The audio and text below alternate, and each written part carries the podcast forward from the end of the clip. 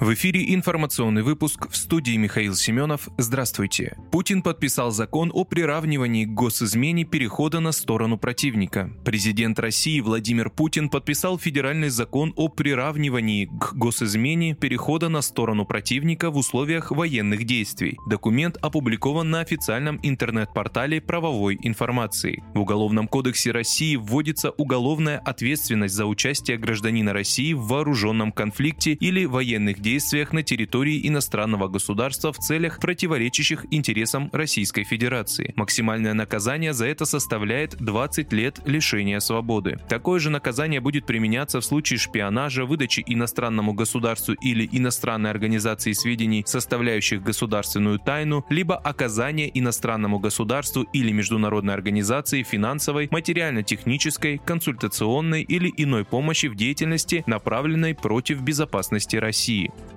ВСУ обстреляли автостанцию в центре Донецка. Вооруженные силы Украины обстреляли автостанцию «Центр» в Донецке. По предварительным данным, погибли два человека, передает корреспондент РИА Новости. Сообщается, что жертвами атаки стали водитель маршрутного автобуса и еще один человек. По информации штаба территориальной обороны ДНР, в результате удара по Ворошиловскому району Донецка два человека погибли, еще трое получили ранения. Глава республики Денис Пушилин со ссылкой на руководителя представительства Руслана Якубова сообщил, что ВСУ ввели обстрел из пятьдесят пятой гаубицы эм семьсот семьдесят семь со стороны Курахова. Он также уточнил, что второй погибшей оказалась девушка, возвращавшаяся с работы. Позднее мэр города Алексей Кулемзин заявил, что число пострадавших выросло до четырех. На месте работают представители эм вэ дэ, дэ эн эр и экстренная служба.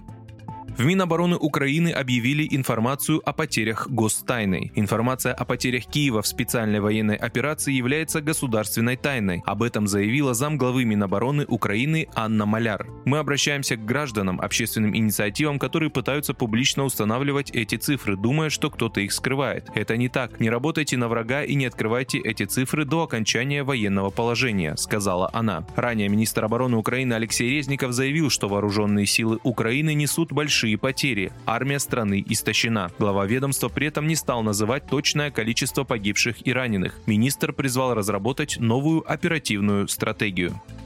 Синоптик Шувалов рассказал о погоде в Москве и Подмосковье. Руководитель прогностического центра «Метео» Александр Шувалов рассказал, какая погода ожидается к выходным в Москве и Московской области. Синоптик отметил, что жителям столицы стоит ожидать небольшие по продолжительности и интенсивности дожди. Температура воздуха будет колебаться в районе плюс двадцать, плюс двадцать три градуса. Локальные дожди и юго-западный западный ветер не сильны. Температура ниже среднестатистической, заключил он.